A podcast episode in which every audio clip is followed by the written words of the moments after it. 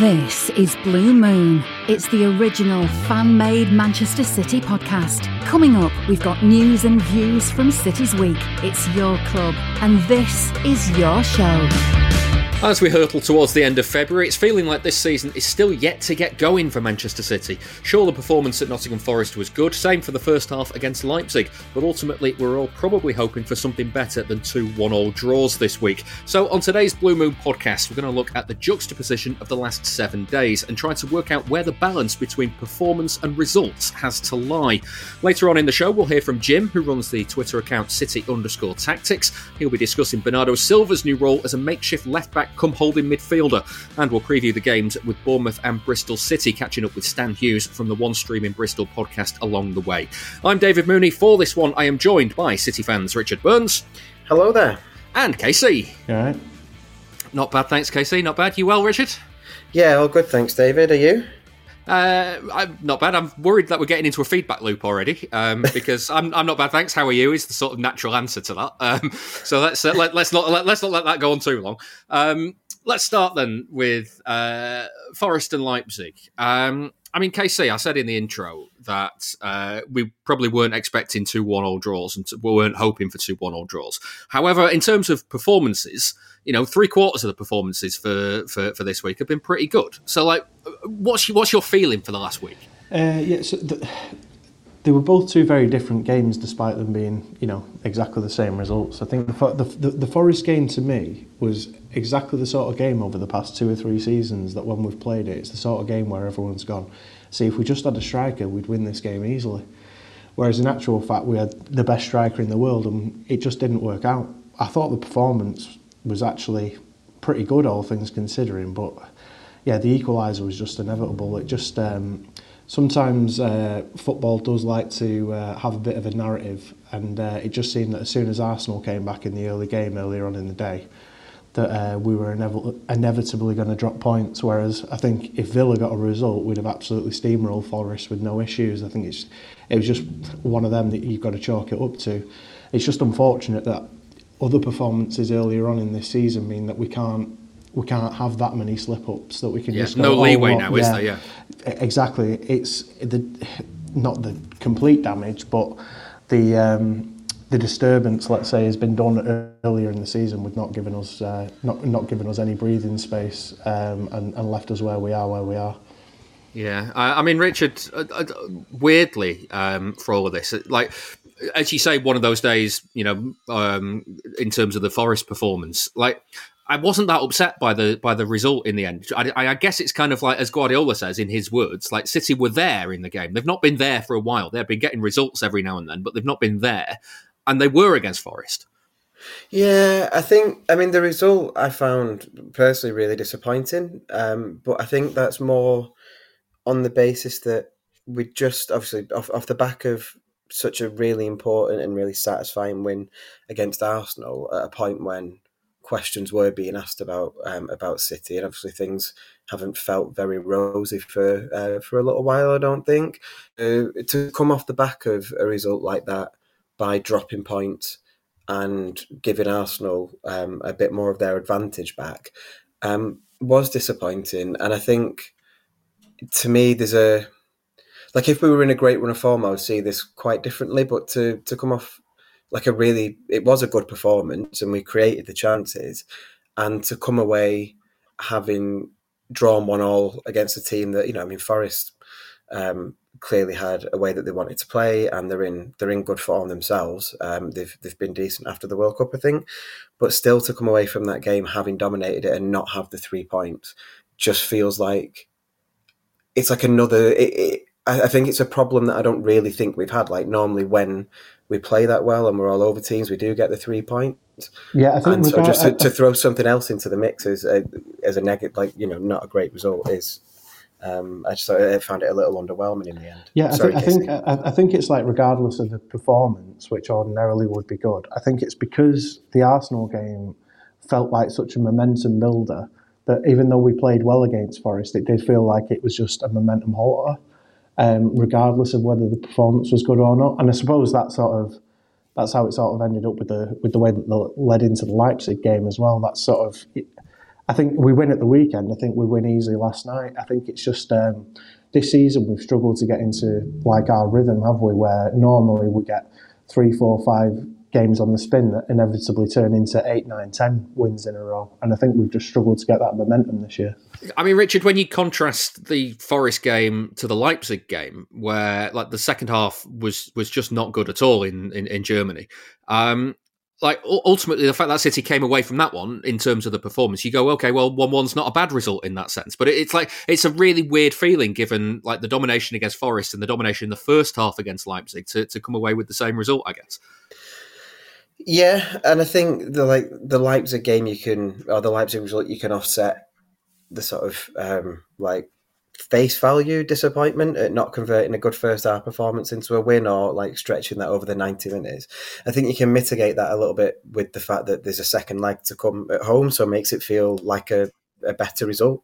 Um, yeah, you know, and also feel... don't like don't take the risks in the first leg. Like you can you can lose the tie in the first leg, but you you might not win it. Exactly. Yeah. Whereas in the Premier League, like every point is absolutely um, is absolutely crucial now. Um, and so I think I didn't feel overly disappointed by the Leipzig result. You know, obviously uh, I'd have preferred a win, but a draw doesn't feel like a, a catastrophic result. Um, and in the league, I mean, catastrophic would be a strong word, but any drop point when Arsenal win is really damaging. Yeah, uh, just uh, I mean, just on the week, Casey. Um, we used to talk. I, I, I can't remember if, if I had this discussion with you on the podcast in you know years and years ago. But we're talking like back in the old Pellegrini days. Like oh, City God, used to. God, thanks, yeah. Thanks for bringing up the dead man. Bloody hell. Sorry, uh, but they, there used to be a time where City would uh, lose control of a game and then just never get it back. And I'm a little worried that that's sort of happening to City now, and because that, that's that's kind of what happened in, in Leipzig. And okay, they didn't. I, I don't. I don't get that feeling. It's like that. That's under Pellegrini. Sometimes that used to happen at kickoff. Um, it was un, like they, they, get you know obviously it's an old cliche, but like last night was a game of two halves. Um, in terms of we, we were very much in control of the first half. In the second half, we weren't. But I think you know Leipzig. That, that's that's how they came out. They, they set the they, they set themselves up completely differently, and I think to be honest, in a way, Leipzig have probably tried to take a bit of the, the, the, Spurs template about how Spurs usually try and play us, um, and and and try to do that, and that you know that is a weakness for us. Um, and Guardiola just you know he tried to control it in the first half. I thought I thought we did control it in the first half. We, you know I thought we we played really well. Yeah, I thought we um, definitely but, did. But at the same time, you know, it wasn't the most interesting game of football that first half. I would say. Um, it was very methodical and, you know, and I think sometimes when you get into that sort of mindset, I think it's then easy when, eh, not easy, but it, it, it can, you can end up then becoming complacent and when you get caught cold in the second half and then all of a sudden it's just like then then you've got your backs against the wall and momentum in football is very you know it's it's hard won but easy lost, isn't it? Yeah. Now um, we're good. We'll talk a bit more about uh, City setup of the last week for a bit now because uh, Guardiola went to a more orthodox looking back four for Leipzig. Well, as, as kind of orthodox as City get these days. But for the games before, the manager's been using Bernardo Silva as a nominal left back. To discuss more about what the move does for the team and what problems it both solves and causes, I've been speaking to Jim, who runs the Twitter account City underscore Tactics. Yeah, it's one that came out a bit out of left field, didn't it? It's uh, but nothing should surprise us really with Guardiola. You know, we've we've seen him do it previously with Zinchenko with Delph. It's worked to pretty good effect there. Now Zinchenko's just considered a specialist inverted left back in, in effect. So um, I can't see that happening with Bernardo because he's got lots of strings to his bow, and it, it does look as though it's just a fix for where we are uh, for the time being.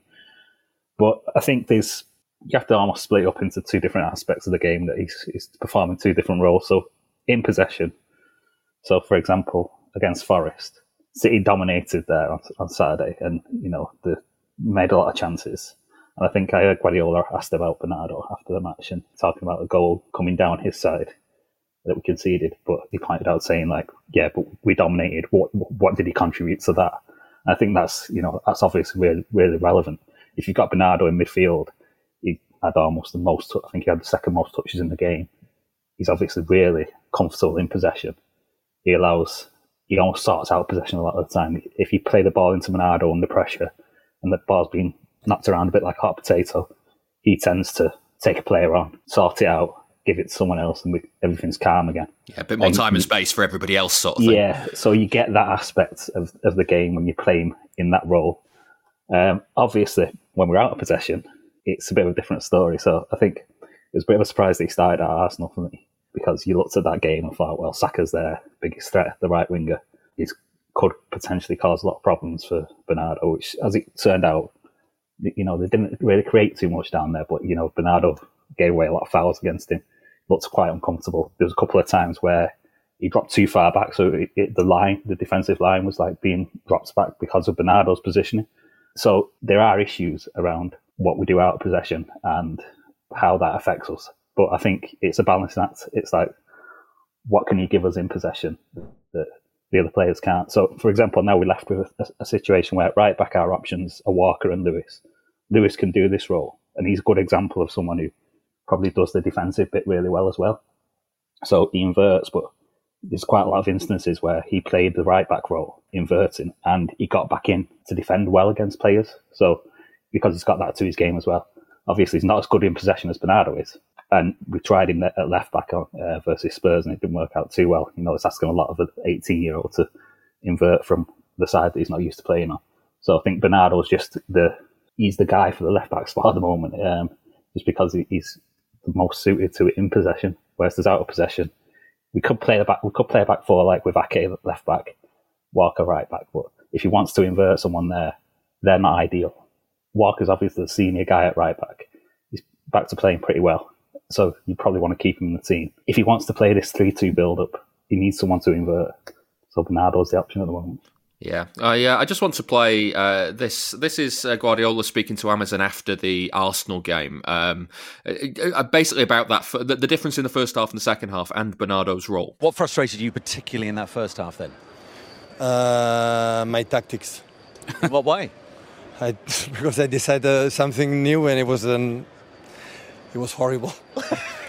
Pep, was there a concern at half time with Bernardo Silva on a yellow card? Was there ever a thought to say? Yeah, a little bit. Yeah. But uh, Bernardo is so intelligent and he knows exactly what. Uh, he, he, he doesn't lose his. We were having the discussion whether you thought you were going to push him further into the middle and then and then bring a left back on or do it. It would have been very hard to take him off after putting him there at left back. No, normally we put we put Bernardo in the middle. I'm not stupid enough to, to put it like a left back, It's not a left back, but put in the middle to have one more man. But against man to man, they do. You don't have the extra extra player there, so that's why it's a little bit useless. Yeah. But Bernardo is so important for us because he's so intelligent, he's so clever to understand what is going on, what happened, and he adapt immediately, Yeah. correct everything. And and he's a guy who play left back and finish with a right winger. Yeah. So few players can do that.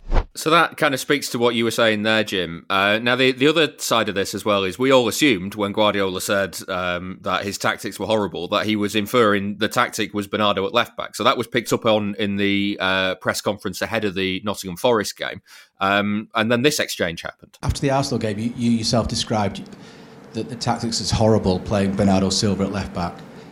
No, Oh, sorry, go on. I didn't say that in general aspect what I imagine to figure out the game didn't work. Okay, But not because Bernardo played the left back. okay. I didn't say that. So do you think it worked then, Bernardo played Yeah. left back? Okay. Bernardo as a fullback is more aggressive in the duels than Fabian Delph with Zinchenko. It's more aggressive. So that was Guardiola um, ahead of the Forest game. Uh, he, he later went on to explain that that it was the wingers that he wasn't happy with in uh, in, in the tactics. It wasn't it wasn't anything to do with Bernardo at left back. Um, I mean, Jim, what, what it's all about control, isn't it? What, what would you make of what Guardiola said there? Yeah, so it was the pressing structure that changed. So the wingers were coming inside and pressing uh, Xhaka and Jorginho, which is quite unusual for the way City set up and were forcing the possession into the fullbacks. And he obviously didn't think that was working because I think the way he views it is that Bernardo is just an inverted fullback that he's playing. It's, it, it might be Bernardo Silva, and we're all used to him playing in midfield or on the wing, and it looks really strange to us. But he's just saying, well, I'm playing a 3 2 formation in, in possession and I'm inverting my left back and it just happens to be Bernardo Silva. There's nothing difficult in, in the tactics there. There's nothing particularly innovative or anything. So I think that's the way he views it like tactically. In terms of the measure of control that it gives you, yes, like I said before, he is probably the most press resistant player in the team. It's interesting that that Arsenal match was interesting actually because you had a back three of Dias, Walker, and Ake, and we really struggled to get the ball from Ederson through into the midfield too. And that was an issue. Obviously, Arsenal's pressing was causing those problems because they're pressing man to man, but also the makeup of that back three. He was playing his most defensively assured players. So instead of playing Laporte, he was playing Ake. Um, obviously, Stones was missing. So you're missing your best two ball players who could play in that back line.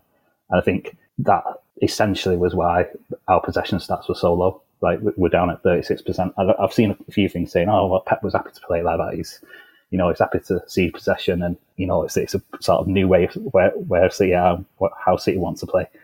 I don't particularly buy into that. Guardiola is all about possession. He yeah. wants us to play. He wants us to play like we played against Forest and create loads of chances. And you know, I think that was Forest was a really good example.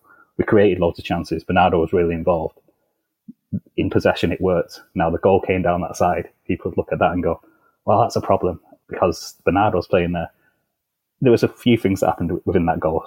Someone got free because Grealish decided to press the centre back, and no one really covered for that. But Bernardo does jump out to the winger, which creates a, another issue. Whether he does that rightly or wrongly, you know, you can argue all day about that. It, it just sums up like where we are. But I think if you ask Guardiola about that performance against Forest, he'd say, you know, we absolutely dominated, created loads of chances. We should have scored three or four of them if we had done it wouldn't be an issue that goal at the end. And Bernardo was a big part of that domination. Yeah. Scored the goal as well as, as it happens. I, am interested in that as well because I mean I'd agree with him. I, I think the Forest performance was one of the best City put in for a long time now, and um, it, I, I'm wondering, Jim, do you think it's a coincidence that City have been performance wise they've been improving and they've had that little bit more of a threat and looked a little bit more dangerous while also having a lot of control of games since they've come up with this fix of Bernardo at left back? No, yeah, I think I don't think that is a coincidence. I think it's working pretty well in possession. He gives us that more of more of that control in the middle. Him and Rodri playing as a two. It's really nice in possession, really good. It's just this thing about it doesn't look right. You know, Bernardo shuffling back into and dealing with like the likes of Saka. It just doesn't look like like to the supporter who's, who's looking out because he isn't the left back. Yeah, we, we, we, want four four two. That's what we want. Yeah, yeah. yeah. Now, and I've seen a lot of stuff saying like, let's go to Walker and Ake as our fullbacks, but you lose a lot there. In possession, they just can't hold the lights of Bernardo Silva. But then again, if you, if the ball goes down the wing to one of the opposition wingers, they'll probably be pretty decent at dealing with that. We've seen Ake play there this season, he's been great defensively. We all know what Walker can do, but essentially you're losing you're losing what you have in possession with Bernardo Silva. So it's it's a bit of a conundrum. It's not an ideal solution. I think that's an important factor in this. Is that we're seeing this as Pep almost saying like, "Hey, isn't this great? Isn't this a great solution that I've, I've come up with?" I said, "I don't think he'd see it like that. He'd see it like, well, I started the season with Cancelo and uh, Walker. I used to use Cancelo inside, outside. So essentially, Cancelo was a really good option for him because he trusted him to do various different roles. Whereas he, now the fullbacks he's left with, say we go with Walker and Ake, they're not as good in possession. So he doesn't trust them to do the roles that he used to trust Cancelo to do. That's why essentially we're looking at like pushing Bernardo Silva back to left back. Um, I think what's really interesting about that is like this three-two formation that we're playing at the moment in possession. When we were playing against back fives earlier in the season, he pushed Cancelo right up the wing to create like an attacking six in possession. So he'd play like a two-two at the back. So you'd play centre backs and he'd invert a full back. So at Leicester, play Stones right back but you played him inverted in next to Rodri, and you're playing two two six. Now we're not we're not seeing that anymore against back fives. We're, we're seeing this three two, and I think that creates a bit of an issue against a back five because you're essentially not able to have the numerical advantage in the front line, which is something that Guardiola tends to stick to as one of his principles. But because of the options that we have at the moment, we've not yet seen him push Bernardo right down the touchline, for example, because he's more suited to sorting out stuff in the middle. Yeah. Uh, just finally, then, Jim, as well, uh, because I mean, Guardiola's been here since what 2016 now. Um, you know, uh, uh, is he ever going to get a season where he gets a proper left back? Because I mean, you see what he's done with Delph, Zinchenko, Cancelo, now Bernardo. I mean, it's they're brilliant solutions, but like, what what would he be like if he just had a, a somebody he could play like Kyle Walker, but a left hand side version? Yeah, I think he'd love to have the option. Like, I think Cucurella was obviously on the on the table last last season. Didn't happen tried to replace him with Gomez. That's not really worked out. It doesn't seem to trust him, especially in the big matches. So I think he wants that option. Obviously, we bought Mendy for a fortune, no longer available, but that was the sort of option that we, haven't got a wide left option from fullback. Cancelo did it and did it pretty well on his opposite flank. But yeah, I think it's it's needed it. It's time.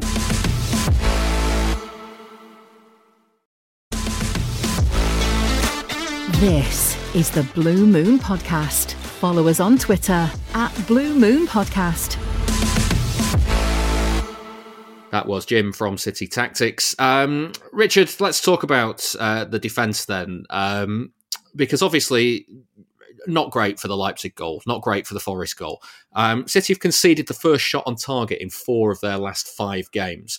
Um, it's happened 10 times in the Premier League over the course of the season so far. A couple of them penalties, so we kind of let them off that, but more often than not, uh, they weren't. Um, their expected goals against, though, is the best in the league. Three teams, Chelsea, I think Arsenal, and Newcastle, have a better defence than them. So there's a little bit of a disconnect here between how City are actually defending and the statistics. What do, what do you make of the way things are going at the back at the moment?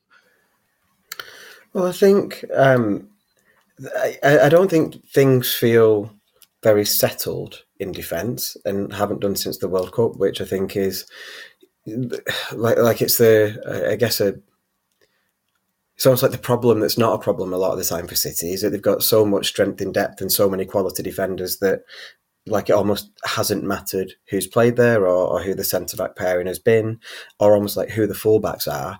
Everybody is capable of doing almost the same job to you know different levels of quality or or different like key strengths but ultimately everybody just fits in there. And i think like thinking about since the world cup the chopping and changing at fullback from um, rico lewis to kyle walker obviously Cancelo not really getting a look in and gone to Bernardo Silva playing this very unorthodox um, and unusual sort of left back role, and then John Stones injury, um, Dias coming back after like a decent amount of time out. It's just disruption it, central, isn't it? Yeah. Exactly, yeah. And you, you, can, you know, you can list more. And then I think it's underpinned by, and I, I think we'll probably touch on this anyway. I think it's underpinned by a goalkeeper not in. Uh, I think fair to say, not in the best form he's ever been in at City in terms of um, the the saves that he makes, or yeah, do, just just, just being that rock at the back. do you think like in relative terms, I think I've seen Ederson in much worse form. I don't think he's been too bad, has he? Or I think my so my my view on it um, would be that, and, and it's I guess quite a simplistic way of putting it, but I think there have been times at City where you can pinpoint great saves he's made or, or saves he's made that you can say have won City points um, or avoided them losing games, and less of the sort of he could do better type moments. And I think now uh, I sort of see think that has flipped on its head, and I think it's rare that he makes a save where you'd think, "Oh, that's a match winner," or like, and it's more of the um, like conceding goals where I find myself wondering, could he have done better? And they're, they're, very rarely howlers. Like that's the thing. I don't think he ever stands out for um, completely sort of flapping his lines, if that's the saying. I think I might have mixed a couple of sayings. There. That's that's definitely not a saying. flapping I've never heard that. Fla- flapping what, his lines is not a saying. What what do you do to your lines? You do you something fluff, bad. You fluff, you fluff, you your, fluff lines. your lines. You fluff yeah. your lines and you flap it sharps. There we go. So he's flapping it. Bloody we, was, was, am I on the football cliches pod here?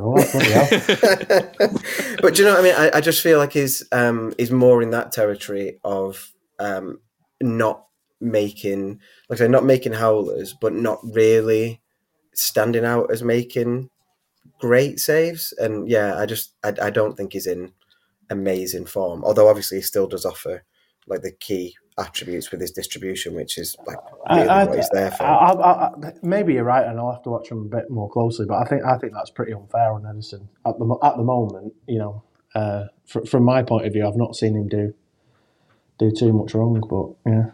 It's a, it's like, I, I, like it's like a three way balancing scales between like distribution and, and calmness in possession and what he offers the, the the build up compared to you know bailing your team out and making saves here and there, and like it just I don't know I I do wonder at the moment because like he is important to the build up and the way that City play, and I wonder how much of missing Laporte and Stones ahead of him has has, has been a, a hindrance to City playing through the lines. Um, I think, I, you, think I, I, I, think it's more down to the fact that you know our hubris in the fullback area in terms of you know I'm not just talking about just having Cancelo. I'm talking about having you know as you said before, Moons like a minus one left back. Um, I think I think it's more that the fact that we haven't. It's not necessarily the personnel who are playing at the back. It's we've never got a settled shape at the back. We're always playing a different formation at the back every week. It seems. So even when Bernardo's at uh, you know, Bernardo playing at left back and he's out of position. He's not playing. He wasn't playing it in the same way coming inside that Cancelo was. Like he was being asked to do a different role. When Ake's playing at left back, he's asked to do a different role. I think it's more the shape that the back three or back four have got across the back. That's what's causing a lot of the confusion, not not just the personnel themselves. Um, th- that's certainly how it seems to me. It's more that we just we don't have a settled shape, and then that then has a knock on effect further up the pitch because people aren't always in the same position at the back every week. Yeah. Well, I, just one final thought then, Casey, on Ederson. Um, because uh, he, in terms of statistics, again, he's got the low, he's got the third lowest save percentage uh, again from shots faced in the Premier League. Granted, he doesn't face that many shots. When they when he does, they you know they they might be good shots or they might be um, kind of the opposition's only chance sort of thing because City tend to dominate the ball. Um, but at the same time, he's underperforming. Uh, this is from uh, Sam Lee's article in the Athletic. He's, he's un- underperforming what's known as expected goals on target, so basically saves shots that he should be saving. You know, he's he's not yeah. he, he's underperforming that element of his game. I would I would I would I would say that he he probably always has, has he not? Like without knowing the stats. I just think at the moment he's no worse in that regard than he has been.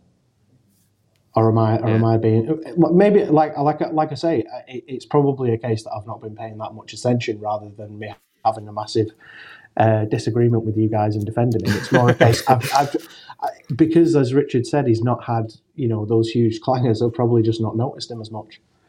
Yeah, I just uh, uh, when you think back to, I mean, the one that, that I always think back to, Richard, and I, I know this is unfair because City went on to win the game, but the goal that made it three two, uh, made it two 0 uh, for Villa on the final day of last season, like it, it just looks like his weight is in entirely the wrong place, and that's when I, when I see Ederson letting in a soft goal, that's kind of what I imagine. My my, my immediate thought is when uh, is against Spurs when he got beat from about 25, 30 yards when in the Laporte handball game when we got the last yeah. minute winner. He was about 20 yards out of position. I've not seen him do anything anywhere near that bad. Yeah, no, I, I agree. I think it's, I suppose that's what I mean by the clangers, uh, uh, uh, not making like huge errors. It's uh, just those kind of ones where you think, is his anticipation there? Is he getting to, uh, to like every shot that he reasonably should do. Um, it's very rare that I think you can see the goal where you think that's all Ederson's fault or like he's caused a huge mistake. I just don't necessarily have him down as pulling a lot of uh, great saves out the bag. Whereas I think in his first couple of seasons, I can probably think of maybe a handful where um, where we did do that. But again, um, you know, that might be me misremembering and having a bit of sort of rose tinted glasses on that. So. Yeah, but the uh, the goalkeeping experts logged on here because uh, one of the, one, the thing I think his uh, problem is, is I think he comes out a bit too quickly at times.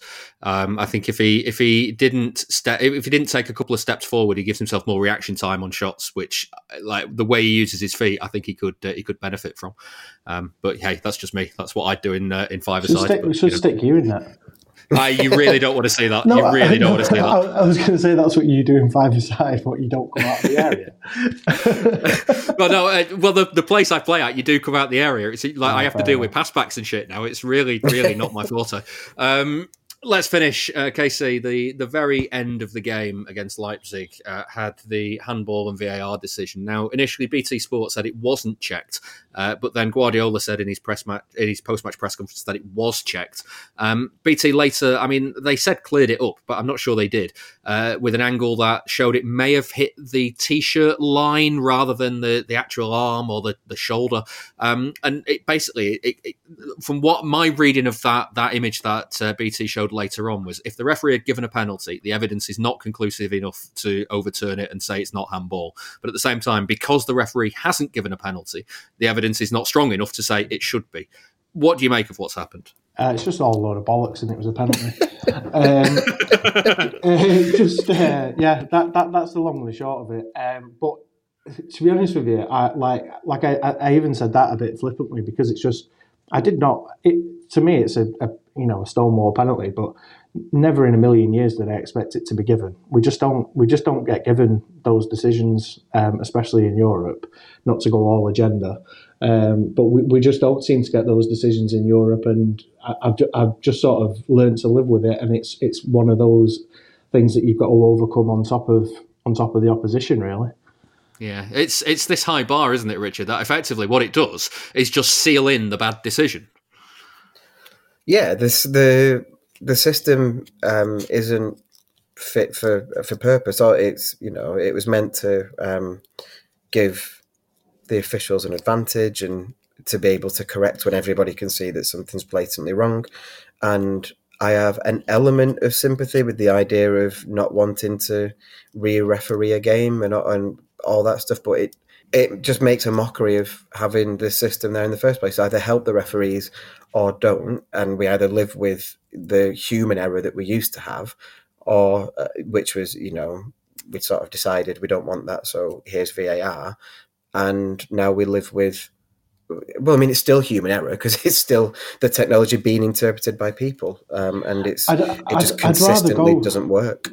I'd rather go with human error rather than mates trying to cover their own backs because they don't want to dob mm. each other in. Like that, that's that's what VAR's just turned into. And I was somebody who wanted VAR to come in, but it's just um, it, it's it's just you know it, it's just re- referees just looking after themselves and they don't want to dob the mates in it. In it, that that's all it is. It, it's it's it's got to the point now where it seems like if they gave a decision to overturn something, it feels like they're grassing on one of the mates. That's how they see it. That's how bad it is. Like somebody would have to be assaulted, you know, you know, with with some things. It's just uh, I'm just fed up of it, like across the board. I think, in generally speaking, when it comes to um, international tournaments, I think it works relatively well. But I've never seen in League or Champions League it being implemented in that sort of way as it has been in, in World Cups and Euros, and I, I just don't get it. Yeah. Just, uh, Casey, you mentioned it before that uh, again, not crying agenda, but City do seem to consistently get the rough end of the uh, of the stick in the Champions League. Um, favorite bad decisions, either of you? Anything, anything that's gone against City that you thought that's a that's an absolute howler that you've now calmed down enough to be able to talk about it? Uh, D, D, Demichelis being sent off despite bringing um, was it Messi down against Barcelona, even though it was about five yards outside the box. I think it was absolutely. Yeah, it was absolutely a red card. Absolutely yeah, wasn't yeah, a penalty. Yeah, yeah, yeah, but it was miles outside the box. That was that was that was one that instantly springs to mind. And obviously the you know the Spurs game um, where they knocked us out with the with the uh, the, the handball, Llorente one. Yeah, Richard, any any for you? Um, well, I was going to go with uh, that guy who report, the UEFA officially reported City officially for booing the anthem, but I don't think that's what you what you're after in terms of discipline. uh, yeah, maybe, maybe it was that was was that because they were saying boo earns.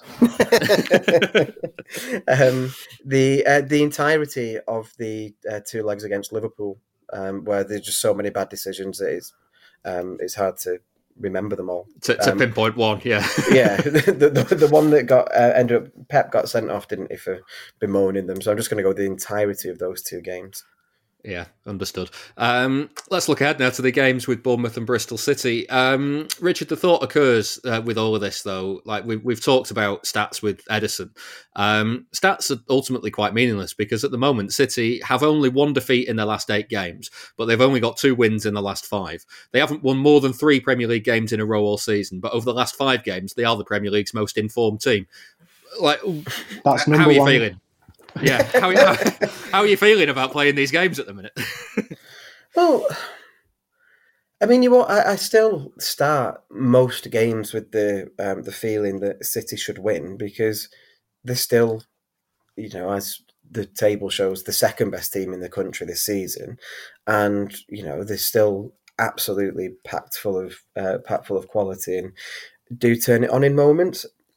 I think like those stats are interesting in the sense that you know you, it's that sort of you can prove anything with facts type thing, or you, like you can you can manipulate stats to say what you want them to, and really, like sometimes you do just get a gut feeling or a, a sense of there's just a sort of palpable sense that things aren't right, and I, I think back quite a lot at the moment to in the I guess, sort of infamous rant that Pep had after the Tottenham game. I think one of the things that didn't really get picked up at the time, but I think that actually, I, I think about it a lot now because I think it, it rings really true, is he made a comment about the players like doing things because it's the way it's done, or they make the passes because they know it's what the manager wants, but it's like it's got to be about a bit more than that. And I think like maybe I'm guilty of like putting that lens over over how I watch the game at the moment, but I just feel like things are a little bit laboured and um, you know we don't play with the like a lot of the time the pace or the urgency that I think you would normally associate with City, um, and yeah, it feels a bit more almost methodical for the sake of being methodical rather than um, it being like a a great tactical plan. Yeah, and and I don't know. Like I say, maybe I'm guilty of, of reinterpreting things after hearing that from Pep, but it just it it does ring true to how things feel to me. And um, you know, I think that stat about not winning more than three games in a row in the Premier League is is really quite instructive because that is so far removed from the kind of form that we've seen at least once a season in um, in any title winning season.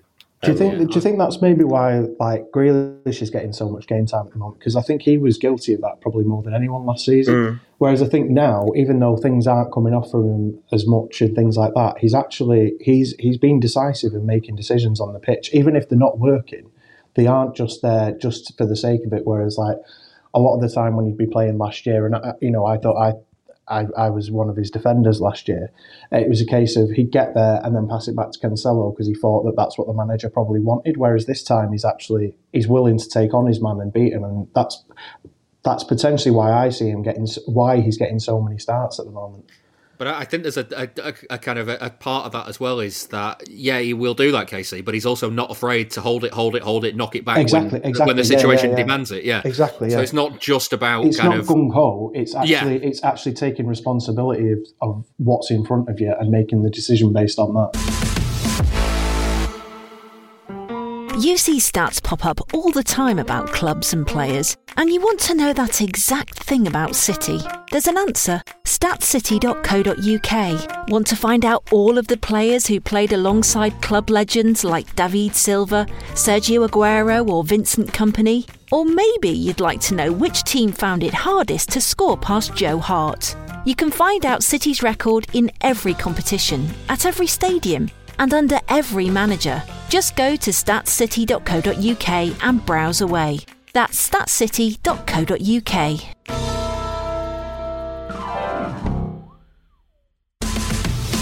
Ad free episodes are available on Patreon. Sign up at patreon.com forward slash blue moon podcast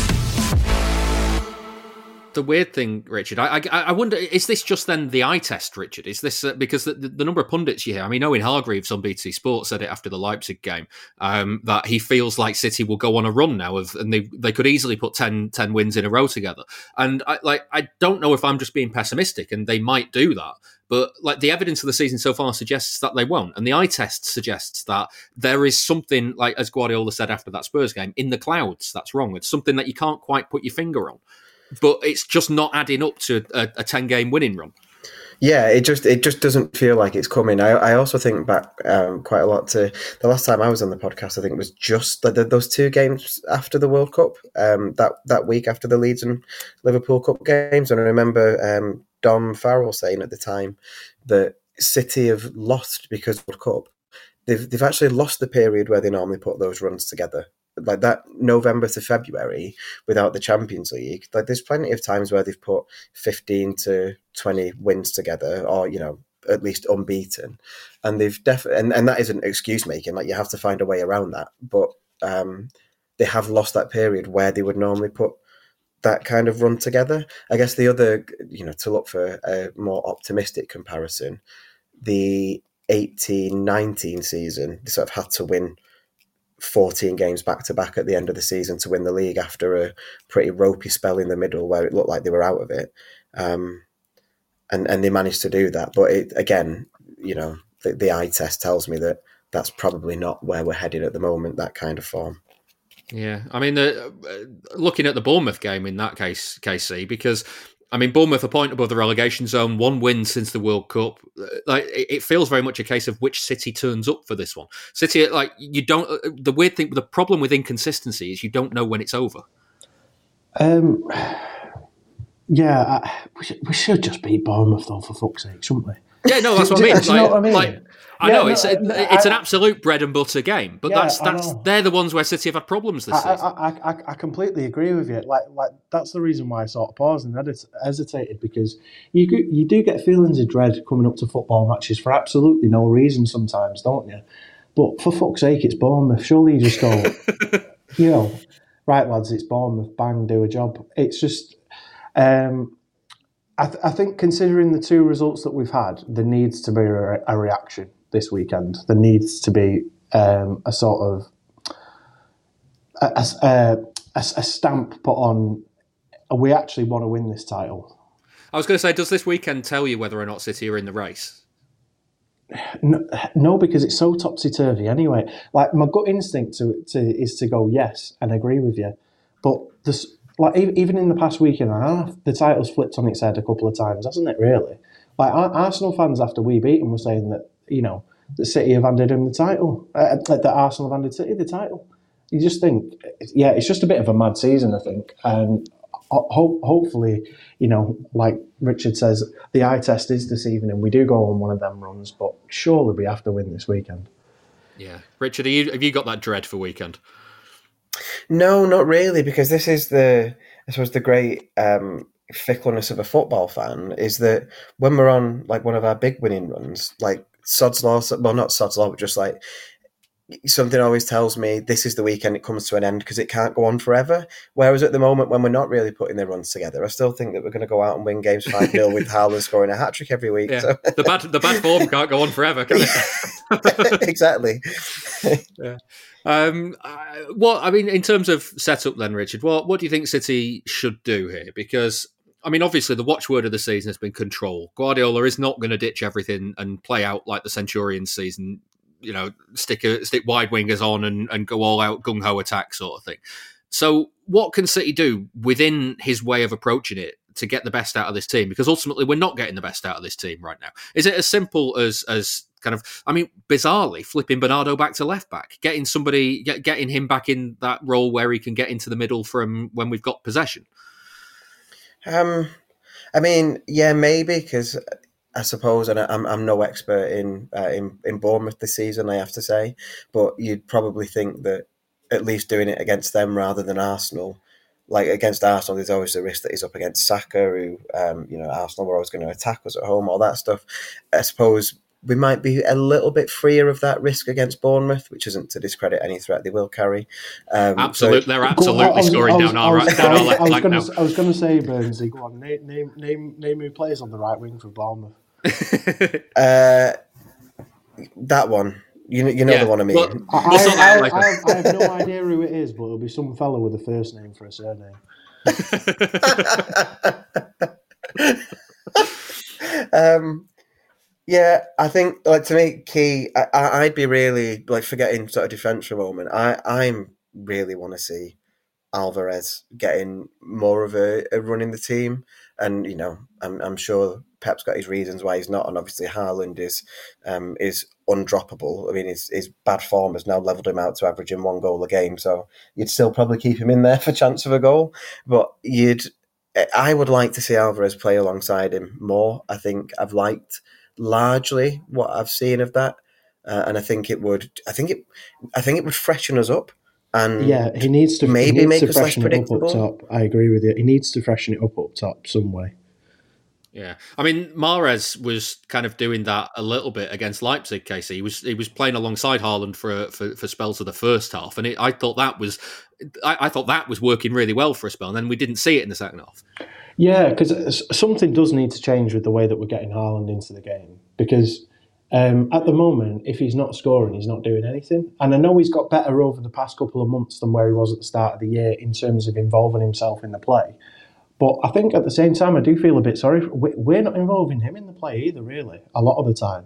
And he does he does cut a lonely figure up there sometimes. And I think you know to to a certain extent, you know that that's that's a problem that Pep has to figure out. Yeah. Um, the other name, uh, Richard, I guess, is I mean, Kevin De Bruyne was ill for the Leipzig game. Uh, we won't find out if he's if he's feeling better or not for for Bournemouth until Guardiola does his press conference on Friday. Um, but if he isn't well, could Phil Foden come into the middle as kind of like that number eight? Yeah, well, yeah, maybe. I mean, I think Pep has been um, in the past very reluctant to use him in the centre um, and has spoken a lot about him feeling that he's not quite ready for that yet, despite having all the skills to get there, um, and, and definitely preferred him out wide. I think Grealish is undroppable on his current form. I think he's um, the form player in the team for me. So, and, and he's occupying a very similar space to where Foden would do. So, but I also want to see Foden, um, see Foden playing more and, and getting back into form because it's, um, it, it, again, not been great for illness, injury, whatever. But he was out of form when he was playing um, b- before he was sort of being left out of the team. I, would love you want Phil Foden at his best as an absolute joy of a player to watch and so important to the team. So I, I, you know, if he's lining up in the middle come Saturday, then I'll be pretty happy to see that. Um, and it's it's definitely an option because there's no doubt that he's got the the skill to do it. And he was, for the most part, he was um, he was good against Forest and looked like he was regaining some of that form and had his certainly more influence than he has been doing in, in previous games. Yeah. Um, Casey, we touched on ball playing centre backs uh, in the Ederson chat, but I mean, also uh, that that's a, a big thing to City's build up. So I mean, if if like I know Laporte wasn't great for for Forest's goal, um, but uh, like does he come back in for you, for instance, to, to just help with that build? Yeah, yeah, he, he does. He does for me. Yeah, um, but to be honest with it, I, I think it's you know it's no secret to to anyone. Ake's been our best defender this year by an absolute country mile, and I think as long as he plays, I think we, we do look a lot better at the back. Yeah. Um, just on the uh, the midweek game then, uh, because if uh, if Bournemouth is uh, kind of a case of which city turn up, then I feel like Bristol City could be in real banana skin territory. Casey, they're a team that has got very little left to play for already in the championship. They're ten points clear of the relegation zone. The nine points off the playoffs. They're they're as kind of central to the table as you could possibly get without being in the middle of middle positions. Um, they're going into a cup game in the fifth round of the FA Cup with absolutely nothing to lose. At the same time, City are having problems in, in in, kind of high pressure moments when the when the other team kind of really do put them under the cosh a little bit. It feels like a dangerous tie. This one. You know how to build up to a butt there, you don't you? Bloody hell.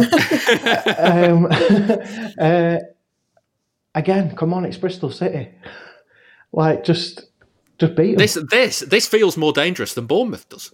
Yeah, I know because it's a cup game, I suppose. But nah, like it depends on what team he puts out. But we should just we should just beat Bristol City, surely to God. Richard, help me out. I mean, neither of you are wrong. um, the, I mean, I, I, suppose we've had quite a tough cup game against Bristol City um, in very recent memory, when you would have expected City to uh, to win fairly easily over two legs. I think both legs were settled by uh, by late goals in the end. So, yeah, I mean, I am. I, I, I can't pretend I'm not confident of going winning against a team in a lower division, but that's not again to at all discredit the possibility of an upset because there is. I, I do think it has that little. Like if they were to make a good start, obviously the crowd's going to be up and all that. I don't think it would take a whole lot for it to start to feel like a very difficult game um, early on. But reality is that City win most of their games, um, and there's not been that many cup upsets in recent years. And Wigan is the standout, and we've been run close in a couple. But I, I can't pretend that I'm not expecting a City win. Yeah, I was trying to think of the last lower league side that knocked City out, and it's probably Wigan. I mean, I didn't know it's for sure. Probably Wigan. It's, it's usually, usually, Wigan, Wigan, isn't it? Yeah. yeah. Yeah, so kind of see if Bristol City can add themselves to uh, the list where the uh, last few entries are pretty much all Wigan.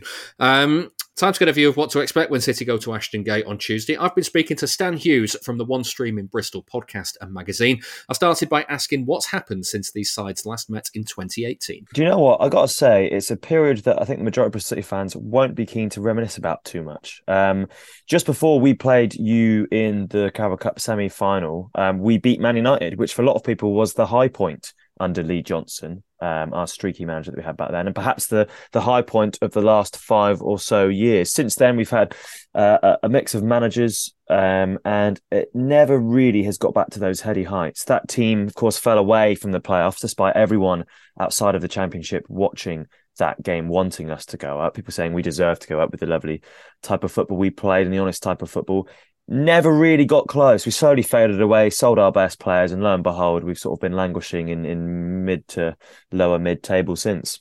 Yeah, I mean, just just going back to that game as well. Um, I mean, the, the first leg at the Etihad, uh, you you gave Man City a real run for the money in many ways. I, I remember coming out of that game and going, you know, we've come away with a two one win. We got away with that one. Um, like, how how do you reflect on that game now?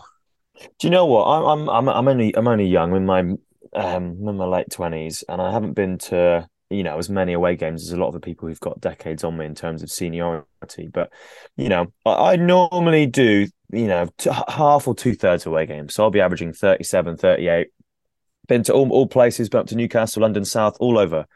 That game for me, and I think a lot of City fans, even with longer memories, will, will be unforgettable for a long time. You know, because we honestly should have beaten Man City and should have beaten a team that let's let's not forget was unbeaten at that point. Everyone watching match today, everyone watching the highlight packages on YouTube would have seen a team of Man City who seemed indestructible, who seemed unattackable. And suddenly, here was this Bristol City side who have already knocked out four Premier League teams and now going in at halftime 1 0 up against the best Premier League team, maybe the best team in Europe at that point.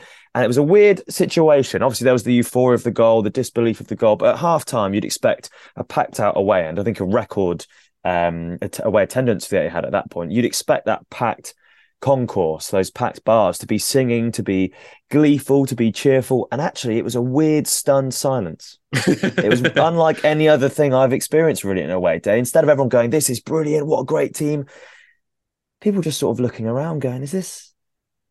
Is this real? is this really what's happening? This Lee Johnson, this sort of like, you know, this former, the son of a former manager, this mixed bag of a head coach who some people still aren't won over is somehow outsmarting Guardiola. We had all these weird set pieces that had only appeared for the first time. These these odd short free kicks or moves and passes. Every player in our team, I've never seen them want to win a game so much. And were it not for you know a couple of bits of quality. And the fact, obviously, you are horrendous cheaters, and we should be awarded the Carabao Cup uh, 17, 18, now, I think we, you know, I think we, you need to post it to, to BS3. I think were it not for that, you know, we could have had one yet another amazing, iconic um, away win that day. Yeah. So I mean, just, just moving it forward then to uh, to this current season, you've said uh, that uh, kind of languishing in mid-table. Um, how's it going at the moment? What's uh, what what's what what what are the what are the good points? What are the bad points? What's what's happening around Bristol City at the minute? Well, it's interesting because I think when this draw was made, it was it was obvious that every City fan, you know, man, man and Bristol, um, was going to hark back to this to this iconic. Well, it's iconic first. I know you've had a few a few bigger ties. Iconic semi final, really. And for us as a club, we are in a very different place. You know, we aren't chasing the playoffs. This cup isn't seen as a distraction. This could be the highlight of our season. Um, despite us being in lower to mid table this season, um, whereas before we were obviously, I think we were second at that time the momentum we're going into this game with is quite similar. You know, we are 11, I think possibly 12 unbeaten. That could be 13 against Hull. The mood over the last two months has really shifted amongst Bristol City fans because two months ago, we were, I think, fourth, fifth from bottom. People were questioning Pearson, people are questioning the chairman, questioning the project, etc. But right now, we are 12 unbeaten with a team of young and cheap players, half of whom have come from our own academy. And all of these players look like they're going to be, you know, with us for the foreseeable future and have we have a chance to see them flourish and build in this in this in this formation and system that to be honest we've stumbled across. So we've been playing 3-5-2 all season two months ago so many injuries to our centre backs forced us to play 4-3-3 and half the team look like completely different players. We are a team that are frantic we're going to press going to counter quickly and although i think we are more fluid as a side than the one that, that did so well against you five years ago. Expect us to be confident and, and trying things and going for it um, for the 90 minutes. Do you, do you like? I mean, it, it sounds like a strange thing because most teams should like possession, but some teams like possession more than others. And I'm kind of getting the impression that that you guys like that. Then, in that sense, you'd like to get it down and knock it around a bit. Do you know? Do you know what? I think that again, I, I can't. I don't think. I don't think we've had even. I think it's probably in the last five So, do you know what? I can't remember the last time we were a team that tried to keep possession. Lee Johnson tried all he could and and failed. And we've always been a team that defends well, that's resolute, nicks the ball and, and, goes. And for someone who goes to loads of away games like me, that was really exciting because you'd be going to places like Norwich, Burnley, Sheffield United, you know, big clubs with big wages in comparison to us. And you knew you were in there for a back against the wall game. And I think against Man City, it was a little bit like that, wasn't it? You know, you guys had the ball, and every time we got it, it would be right, let's go, first pass forward. And I think it's like that under Pearson. And fans can appreciate that because the way we attack and the way we counter is very pleasing on the eye. And when we defend, it's a different sort of pleasing on the eye, but it's pleasing on the eye nonetheless.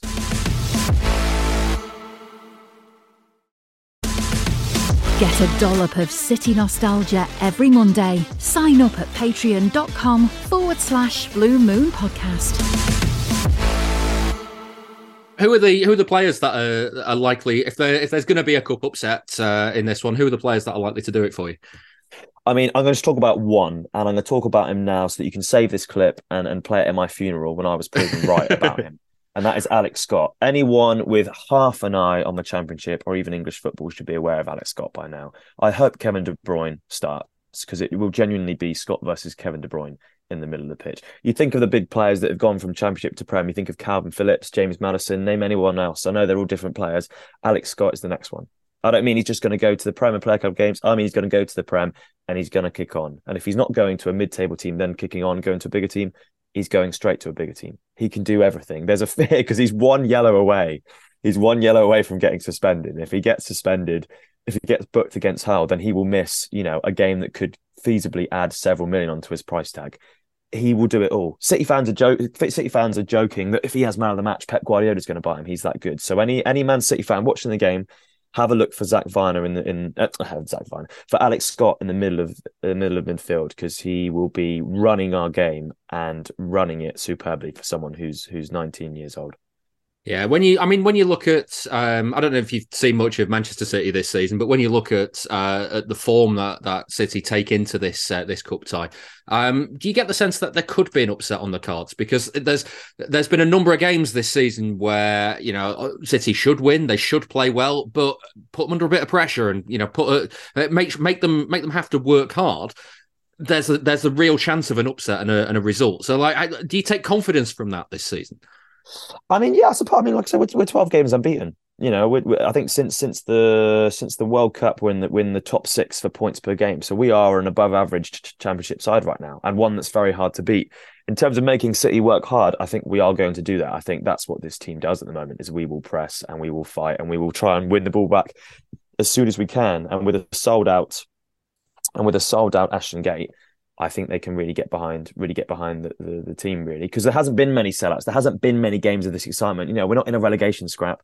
We aren't chasing the playoffs. This is sort of going to be the big release in terms of noise and aggression from Ashton Gate, really. Um, I mean, I watched the Forest game on the weekend, and that was a game that, you know, you really should have won four or five nil. I think Micah Richards said six or seven, didn't he, on match of a day? But lo and behold, yeah. you miss those chances. Yeah, it happens. and mess yeah. it up, and it happens. And I think you know, it, it's time. We haven't had an upset for five for five years. It's just getting over five years since we beat Man United, and I'm sure you guys gave them loads of stick when that happened on Twitter and any other social media. So maybe it's the time the the red half of Manchester or Salford rather get a chance to uh, give it back to you.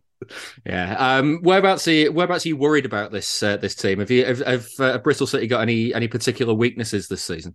Well, do you know what? I think anyone who has been watching City over the course of these this twelve unbeaten this 12 unbeaten streak, we'll see how important Robert Atkinson and uh, Zak Vyner are the, in the back in the back four. They're our two main centre backs, and they both are capable of winning headers, and they're both capable of playing football.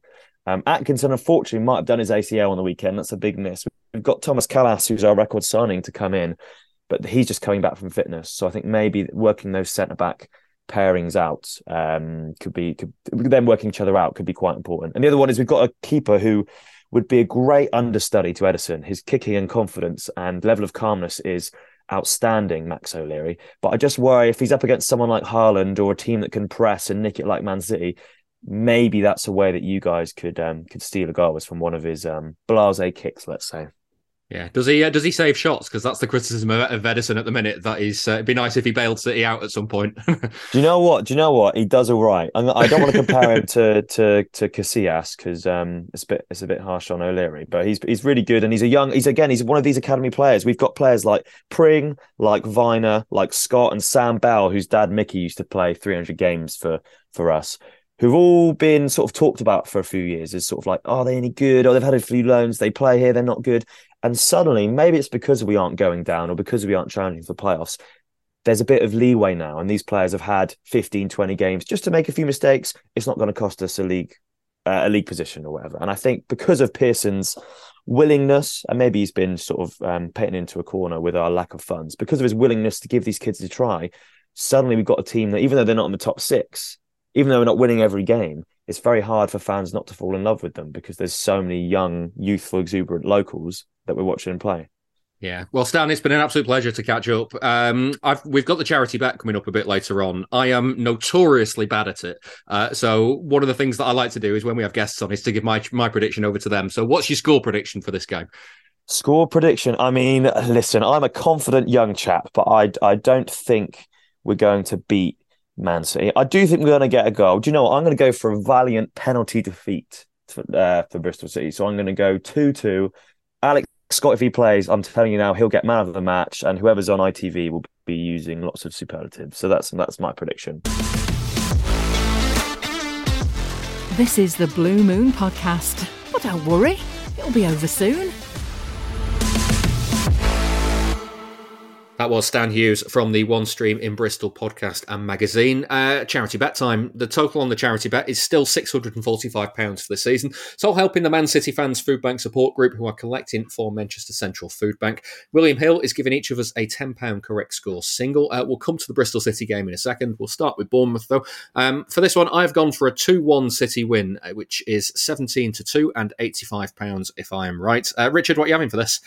I'm going City to win 3 1. 3 1 at Bournemouth is uh, 10 to 1 and £100. Uh, Casey, I talked you out of it last time, uh, I can remember. Well, it, wasn't, it uh, wasn't last time. It was. Was it not last no, time? it wasn't last time. But the one time you talked me out of it, I won. So uh, I'm I'm not being talked out of it. I'll go 6 1 again. Yeah, six one. Uh, I mean, ultimately, it's it's a two way street now. This isn't it? Because one, you should be talked out of it to to increase the chances of you winning. But two, if it actually happens, then you'll kick yourself for not having put exactly. it. Exactly. Yeah, it's like it's like playing the same lottery numbers. Exa- every I week. was just going to say exactly the same thing. Yeah. You bank yourself into it. Yeah. Yeah. Uh, anyway, sixty to one if you're right. So six hundred quid for the kitty. Um, Casey, I know where you're going for Bristol City. Then on that case. Yeah, six one. Six one again, uh, fifty to one and five hundred pounds if you're right. Uh, we heard from Stan earlier on that he's gone for two two, which is twenty five to one and two hundred and fifty pounds if he's right. Richard finishes off. What are you going for? Uh, another uh, Manchester City 3 1 win. A 3 1 win is 10 to 1 and £100 if you are right. Remember, you've got to be 18 or over to gamble. Prices can change. And for more on gambling responsibly, take a look at begambleaware.org. Uh, we will finish with some questions from uh, Twitter this week. Get in touch for next week. At Blue Moon Podcast is the best way to do it there. You can also email us as well through the website. Just go to bluemoonpodcast.com, fill out the form there, and we'll come to your questions then. Uh, we start with Jerry on Twitter who says, uh, Do you think City have a width problem this season? Wide wingers is something that a lot of fans think back to with the Centurions season, but that's not necessarily the issue. We've seen City play with width and with inverted wingers in the past, whether it's the fullbacks pushing higher up or wingers hooking the touchline, even if it's not on their natural side. But this season has one of City's biggest problems in breaking teams down been making the pitch too narrow. Uh, Casey, what's your what's your reaction? Do you think so? No, uh, to me, and this might be me being like a bit of an ass in terms of like the, the way that I'm watching the game. I see the biggest issue is the gap between the centre forward or whoever's in the middle and the winger is way too big.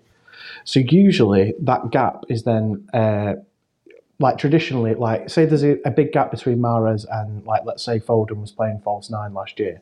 Either Foden would come close to come close to Mahrez or Mahrez would tuck in. Or if there was a gap left in between, Walker would burst through that space.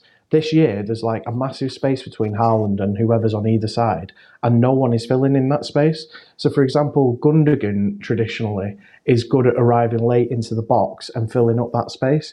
That is not happening this year, and I don't know what the reason for that is. And Yeah. to me, that is the biggest issue. Whether people are coming in tight, whether they're going wide, there is always a big disconnect apart from when it does click for us. Generally, when we're not playing well, there is a big disconnect between the space between whoever is playing wide and whoever is in the middle, whether that is Haaland or whoever is fi- filling that position. Yeah, I mean the other side of this, Richard, and just as Casey was speaking there, I kind of thought back to um, the uh, kind of the, the eighteen nineteen title winning season, the the uh, 98-97 with Liverpool, and uh, that was when City started their kind of their inverted wingers process. And I just remember Sterling was he was almost like a second striker at times. He wasn't very wide. He would often be there for the tap in at the back post by getting close to Aguero, while you know the the width was on the other side of the pitch, for instance. Uh, Like, is that like it kind of speaks to what Casey was saying? Is that the problem there? Could like if if Grealish is hugging the the, the left touch line, should Mahrez then get closer to Haaland?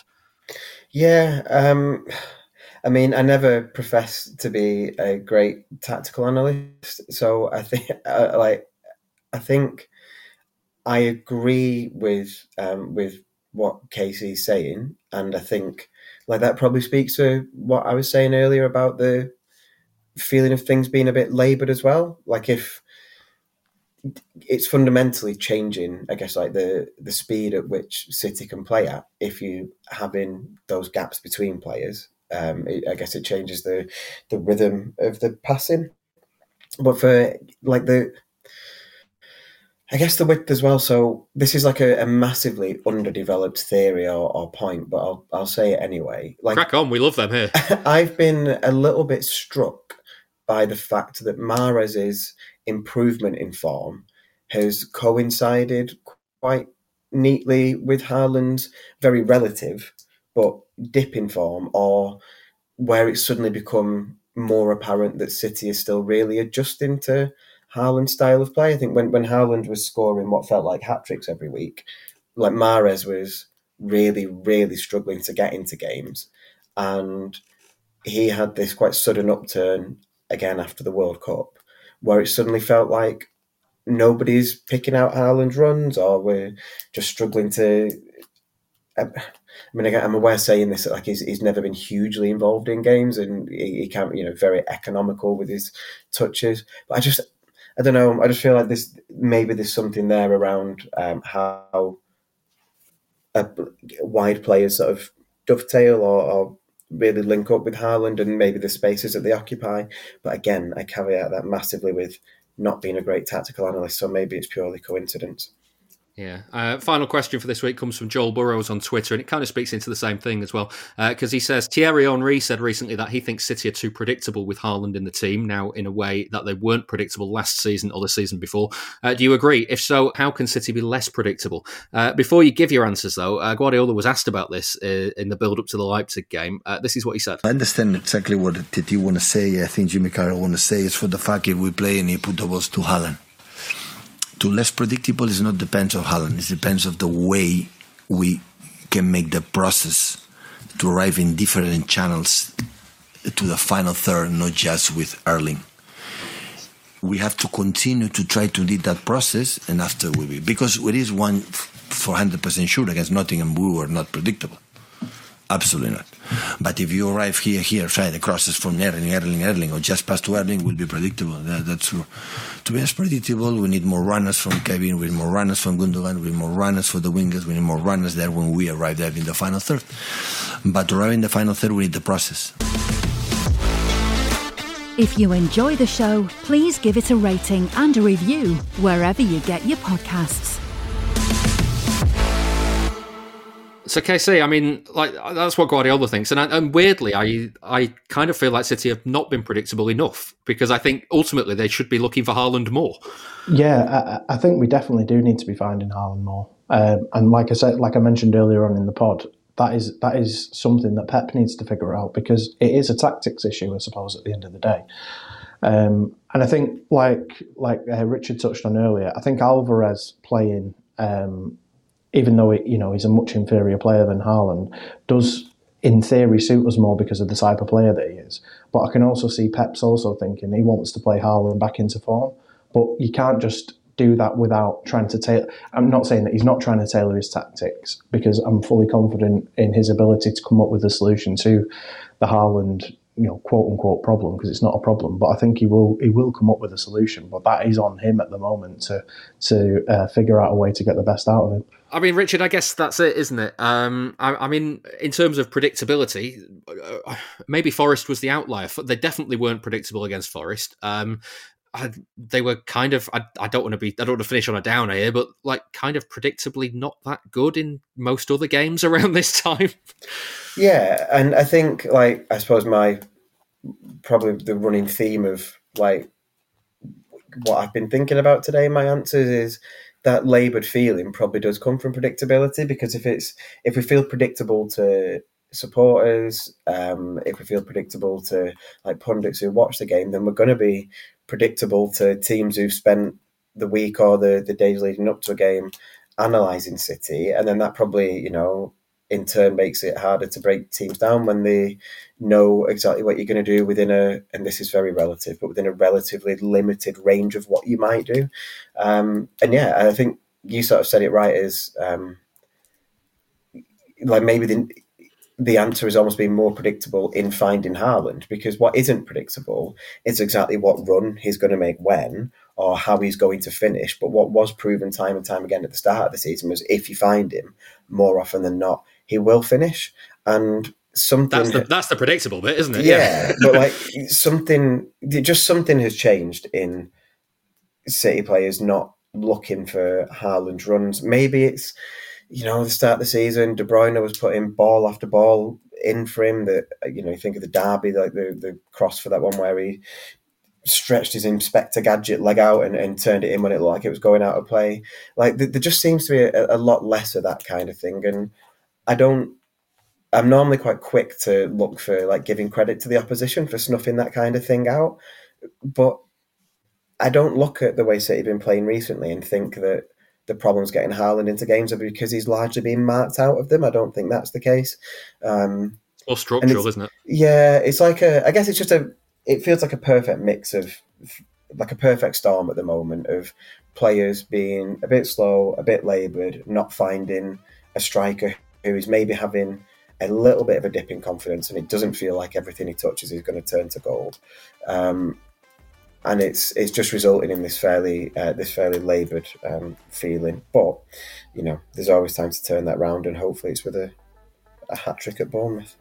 Yeah, I'm glad you said that because I was about I was about to say say what a sour note to end the podcast on, but there we are. Um, let's hope he does turn it around against Bournemouth. But for now, that brings us to the end of this week's Blue Moon podcast. Thank you very much for listening, and thanks to my guests, Casey. Cheers, mate. And Richard Burns. Thank you very much. Don't forget, there's more Blue Moon podcast stuff to listen to on our Patreon page. Uh, we've got brand new City nostalgia shows every Monday, plus you can listen to these shows without the adverts as well. We've got a clip of this week's Patreon show coming up, so stay tuned for that. I'll be back after the game with Bristol City, so we'll see you then.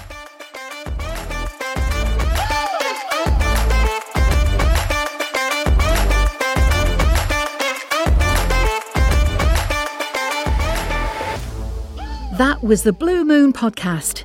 Please give the show a rating and a review where you can. And don't forget, you can listen without the ads by signing up to our Patreon. You'll also get an extra episode each Monday.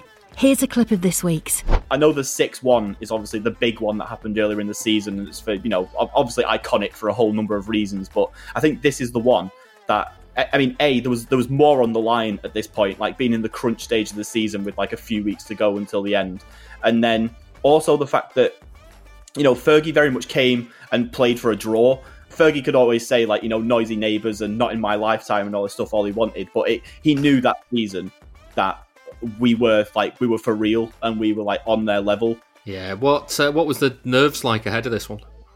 Oh, it was horrible. Nowadays, I kind of, I, I quite, I'm quite excited for Derby days, but I think back then I was still, I was very much in the same. You know, they were, they were still the big games to look forward to every year. They were still the one that, even though, no matter how much we'd won trophies and stuff like that, and we're on our way to, to perhaps winning a Premier League title this year, regardless of that, it was still United was the game to focus on. But obviously, then having the, the amount of jeopardy involved there from a Derby day is pretty difficult to match yeah, it was it was it was horrendous, and that's why you know that relief after the full time whistle.